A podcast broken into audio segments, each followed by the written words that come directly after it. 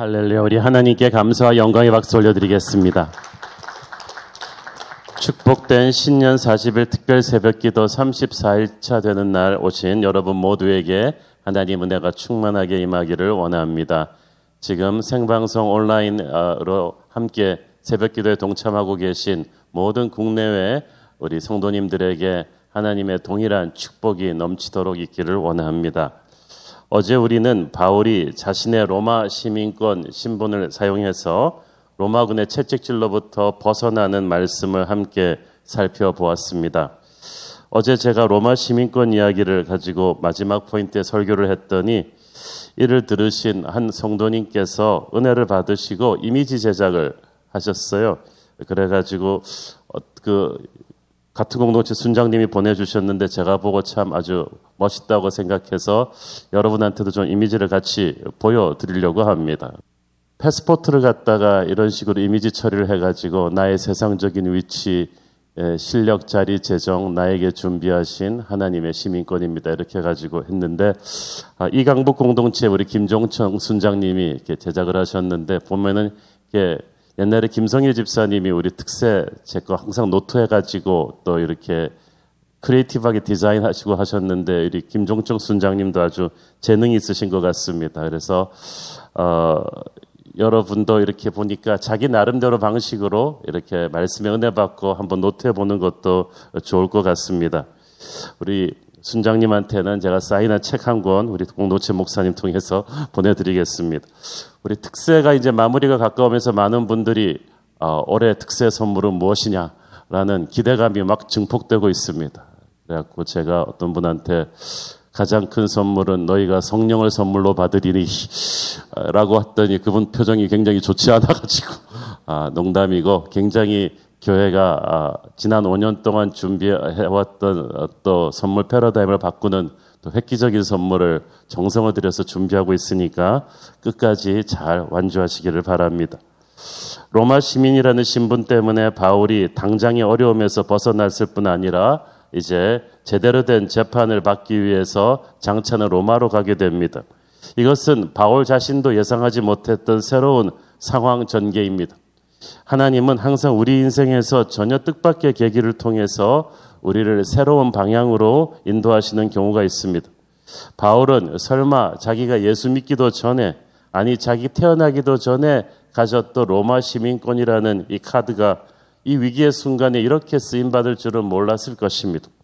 하나님께서는 정말 섬세하고 놀라우신 분이십니다.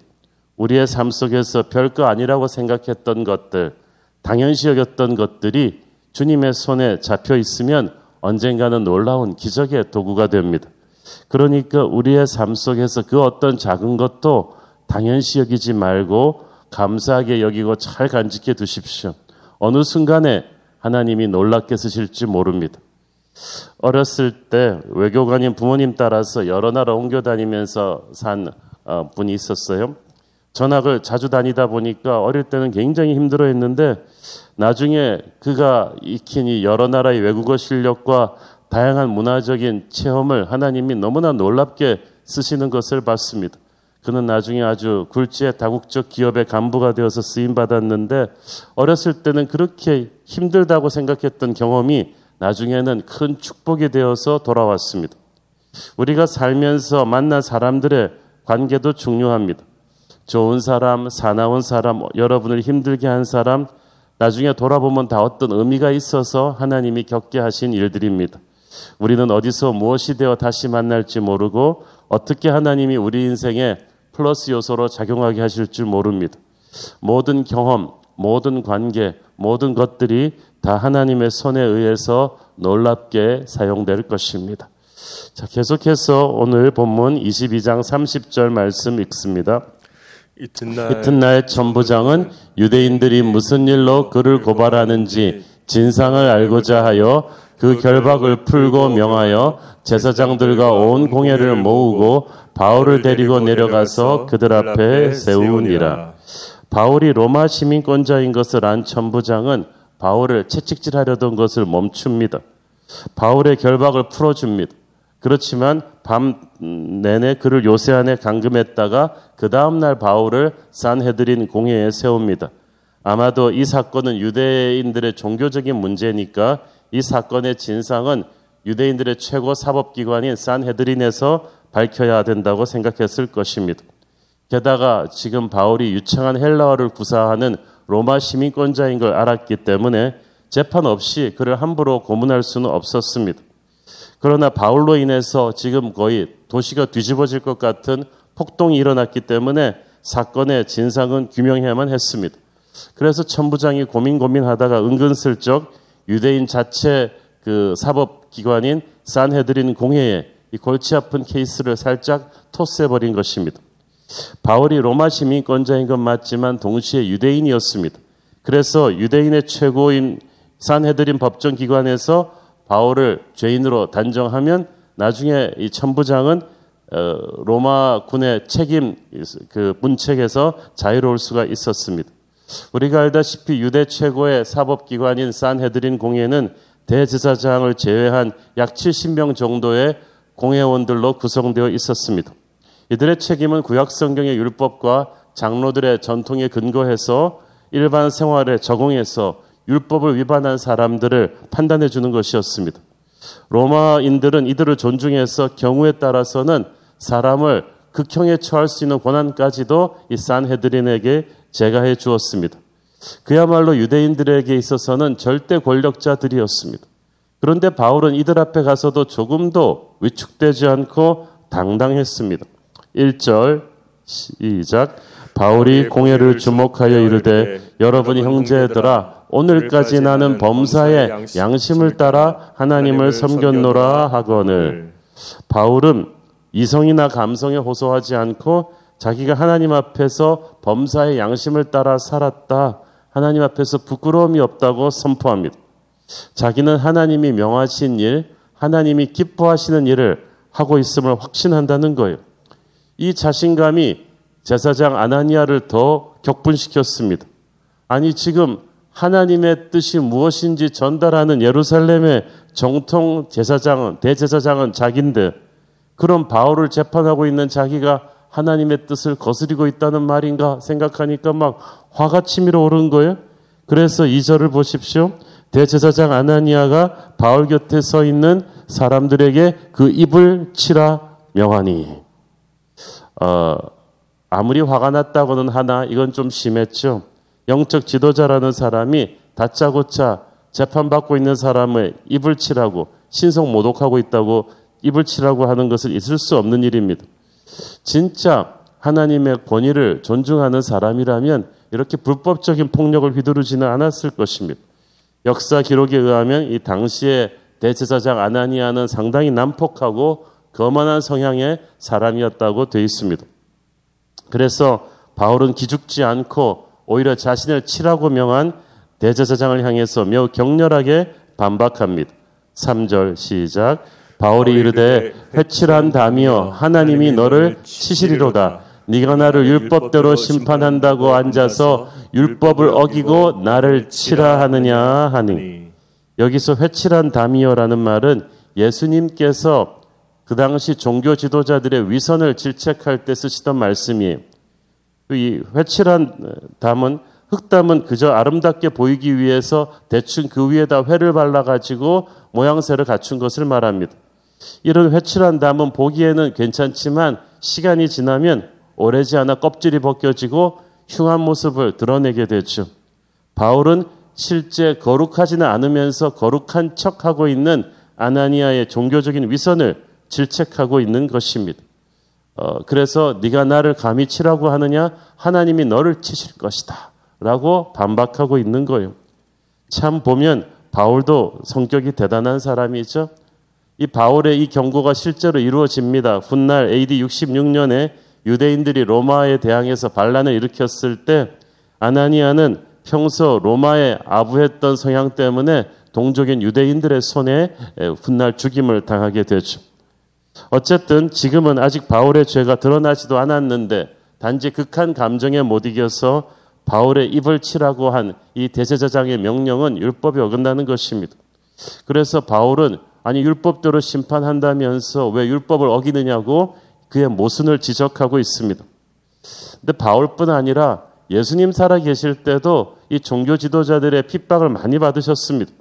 종교 지도자들은 예수님이 살아 계실 때도 그 입을 치라고 명한 적이 있습니다.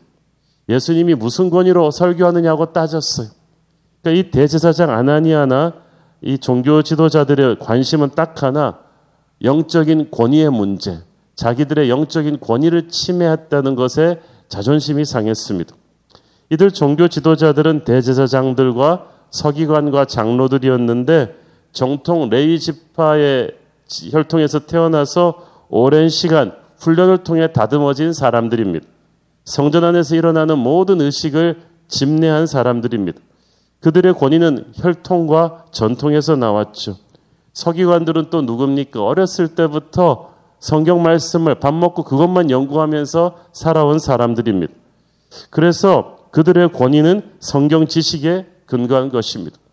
장로들은 이스라엘의 가장 큰 어른들이었습니다. 그들의 권위는 혈통과 나이에서 나왔습니다.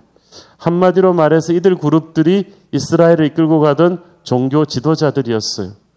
그들은 자기들에게 영적인 정통성이 있다고 믿었습니다. 그래서 항상 이 종교 지도자들은 예수님한테도 또 바울한테도 네가 무슨 권위로 무슨 권세로 이런 일을 하느냐 하고 다그쳤습니다. 왜냐하면 예수님이 등장했기 때문에 자신들이 이때까지 쌓아왔던 권위가 통째로 흔들리고 있었기 때문이에요. 이때까지 예루살렘 성전 안에서는 자기들이 절대 권위였어요. 그들의 말이 곧 법이었습니다. 그런데 예수님이 성전 안에서 말씀을 가르치셨습니다. 예수님이 성전에서 하나님의 역사를 보이셨어요. 그러니까 사람들이 구름대처럼 예수님한테만 몰려들었어요. 그러니까 어, 너무 이 이때까지 기존의 이 종교 지도자들은 충격을 받은 거예요. 이 상황을 그대로 방치하면 자기들은 허수아비로 전락하고 말 것이라고 생각했습니다. 그래서 네가 무슨 권세로 이런 일을 하냐는 것은 몰라서 한 질문이 아니고 예수님 때문에 자신들의 자리가 위협받는다고 생각했기 때문에 화가 난 것입니다. 기득권이 위협받는다고 생각하니까 예민해진 거죠. 근데 바울을 핍박한 대제사장 아나니아도 지금 똑같은 이유로 바울에게 화내고 있어요. 정통 영적 지도자는 난데 왜 네가 하나님의 말씀을 가르치느냐? 그리고 많은 사람들이 또 바울의 메시지에 설득된다는 것이 견딜 수가 없었습니다. 정통성은 자기에게 있는데 아, 완전히 아웃사이더인 바울이 들어와 가지고 파워풀한 말씀을 전하는데 또 사람들이 그 말씀에 압도되고 설득되고 있으니까 질투심과 분노가 막 일어나고 있는 거예요. 그런데 아나니아가 모르고 있었던 사실이 하나 있습니다. 영적 리더십의 권위는 하나님이 주시는 것이지 사람이 주는 게 아니에요. 사람이 달아주는 타이틀이 아닙니다. 하나님의 이 히스토리를 보면 하나님께서 정말 제도권 밖의 인물, 제3의 인물, 정통 이스라엘 성전 밖의 사람들을 통해서 하나님의 말씀의 대언자로 쓰시는 경우가 아주 많았습니다. 구약 성경에 나오는 아모스 같은 선지자도 이 목동 출신이거든요. 소위 정통 교육을 받은 예루살렘에 이 제사장 가문이 있는데도 불구하고 하나님께서 그들의 종교적인 교만과 강팍함 때문에 그들을 통해서 말씀하지 않으시고 제3자들을 일으키셔서 쓰시는 경우가 아주 많았습니다. 예수님의 오실 길을 예비한 세례 요한의 케이스만 봐도 그랬습니다. 누가복음 3장 2절. 저는 이 말씀이 아주 흥미로운데 안나스와 가야바가 대제사장으로 있을 때에 하나님의 말씀이 빈들에서 사가랴의 아들 요한에게 임한지라. 안나스와 가야바는 장인 사위 사인데 둘 다 전임 대제사장, 현직 대제사장이에요. 하나님의 말씀이 임하려면 성전에 있는 이들을 통해 임해야 되는데 하나님의 말씀은 이들을 제껴놓고 빈들에 있는 세례 요한에게 임해버린 거예요. 하나님께서는 이 명함만 갖고 있는 종교 지도자들을 사용하지 않으셨어요. 오늘날도 그렇습니다. 우리가 타이틀이 있다고, 나이가 있다고, 지위가 있다고, 영적인 권위가 있는 게 아니에요. 하나님의 권위가 교만한 사람에게서 떠납니다. 마음이 강팍한 사람에게서 떠납니다. 하나님의 임재가 떠난 사람은 불안하니까 자기의 힘을 막 휘둘러요. 그러나 하나님의 임재가 충만한 사람들, 기름 부으신 가운데 있는 사람은 목소리 크지 않습니다. 힘을 휘두르지 않습니다. 하나님께서 직접 그들 통해 역사하고 계시다는 것을 확신하기 때문이죠. 4절 읽습니다. 곁에 선 사람들이 말하되 하나님의 대제사장을 네가 욕하느냐? 바울이 아나니아를 꾸짖는 내용이 어떠하든지 당시 산헤드린의 수장이었던 대제사장에게 네가 이렇게 함부로 할 수 있느냐? 그 옆에 사람들이 말하는 것입니다. 바울은 지금 예수님이 주님 당, 당하셨던 고난을 함께 하고 있어요. 옛날에 예수님께서도 대제사장에게 불순하게 행동한다고 매맞으셨던 적이 있거든요. 그래서 이 사람들은 지금 대제사장이 바울의 입을 먼저 치게 한 그 난폭함에 대해서는 관심이 없고 바울이 감히 제사장의 권위에 도전한 것만 문제 삼고 있어요. 왜냐하면 이 대제사장이 보스니까 힘 있는 사람이기 때문이에요. 그가 옳든 그르든 상관없어요. 세상은 이렇게 비겁합니다. 항상 힘 있는 자들에게 아부를 하죠.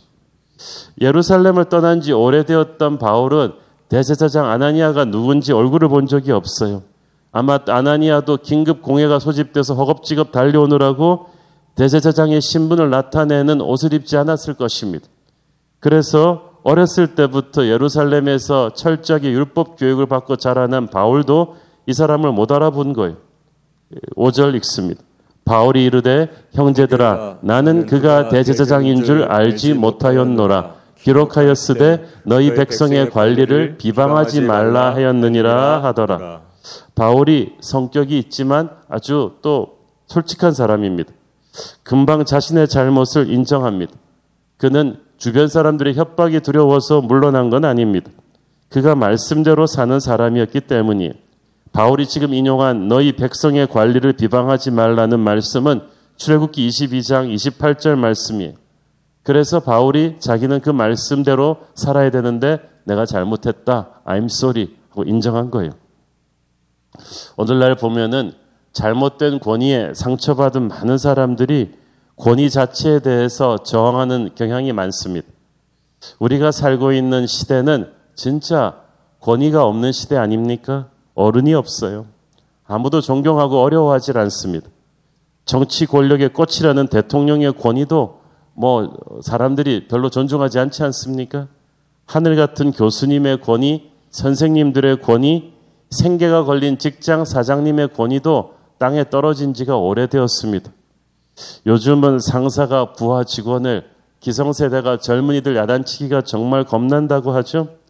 길 가다가 중고등학생들 싸울 때도 함부로 개입해서 야단치면 안 된다고 합니다. 우리가 잘못 젊은 사람들 야단쳤다가 당신이 뭔데 나한테 이래라 저래라 하느냐는 이 핏대 어린 반박을 당하기 십상이라고 합니다. 노사 관계에서도 노조를 함부로 못 다루죠. 고용주의 권위를 인정하지 않는 시대이기 때문이에요. 어, 무엇을 말하느냐보다 더 중요한 것은 누가 말하느냐입니다. 권위를 인정받지 못하면 아무리 좋은 말, 옳은 말을 해도 그대로 무시당합니다. 당신이 뭔데 우리한테 그렇게 하느냐라고 나오면 할 말이 없습니다. 물론 시대가 이렇게 된 데는 우리 어른들의 책임도 크죠. 하지만 아무도 존경하지 않는 세상, 어른이 없는 세상, 어떤 권위도 인정하지 않는 세상은 무정부 상태의 세상이에요. 정말 무섭습니다. 슬픈 일입니다. 대립과 혼란 속에서 누구도 분명하게 길을 제시해 줄 사람이 없어요. 그래서 독재보다 더 무서운 것이 무정부 상태라 그러지 않습니까? 권위가 땅에 떨어진 시대는 그래서 힘든 거예요. 그런데 예수님은 그렇게 하시지 않았습니다. 예수님은 잘못된 권위, 종교 지도자들에 의해서 희생당하셨습니다.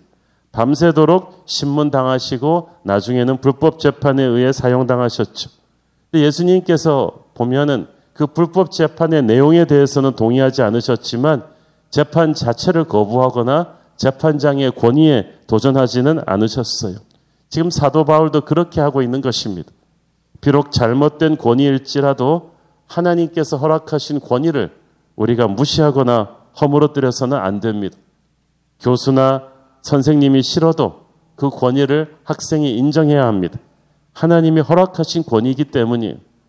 우리의 정치 성향이 어찌되었든 정부가 싫어도 그 권위를 인정하고 체제를 인정해야만 합니다. 하나님이 잠시 동안 주신 권세이기 때문이에요. 우리가 세상 살면서 잘못된 권위 때문에 억울한 일 당하는 때가 많습니다. 정말 말도 안 되는 상황인데 권위자기 때문에 참고 견뎌야 되는 때가 있는데 그것을 견디는 것은 예수님이 걸어가신 일을 걸어가는 거예요. 베드로전서 2장 18절 21절을 보십시오. 시작 사관들아 범사에 두려워함으로 주인들에게 순종하되 선하고 관용하는 자들에게뿐 아니라 또한 까다로운 자들에게도 그리하라. 부당하게 고난을 받아도 하나님을 생각함으로 슬픔을 참으면 이는 아름다우나 죄가 있어 매를 맞고 참으면 무슨 칭찬이 있으리요. 그러나 선을 행함으로 고난을 받고 참으면 이는 하나님 앞에 아름다우니라. 이를 위하여 너희가 부르심을 받았으니 그리스도도 너희를 위하여 고난을 받으사 너희에게 본을 끼쳐 그 자취를 따라오게 하려 하셨느니라. 아멘. 예수님이 걸어가신 그 순종의 길, 그 길을 따라갈 때 우리는 약할 때 강함 되시는 주님의 은혜를 체험하게 될 것입니다. 사랑하는 여러분, 세상 살기가 힘든 이유 중에 하나는 이 악한 권위들의 부당한 권위들에 의해서 우리가 억울하게 피해당하는 때가 많기 때문입니다. 그러나 그런 상황에서도 우리가 세상적인 방법으로 거칠게 반항하지 않고 예수님이 주시는 능력으로 그 권위를 존중하며 하루하루를 견디고 섬기며 간다면 하나님께서 우리를 통해서 역사하실 줄로 믿습니다. 우리 함께 기도하겠습니다. 주님 은혜를 감사합니다. 힘들고 어려운 상황 속에서도 예수님처럼 바울처럼 우리가 견디고 섬기고 이겨내게 하여 주옵소서 세상 살면서 그 억울하고 힘든 마음을 오늘 온전히 주님께 드립니다. 주님, 우리에게 은혜를 주옵소서. 예수님 이름으로 기도했습니다. 아멘.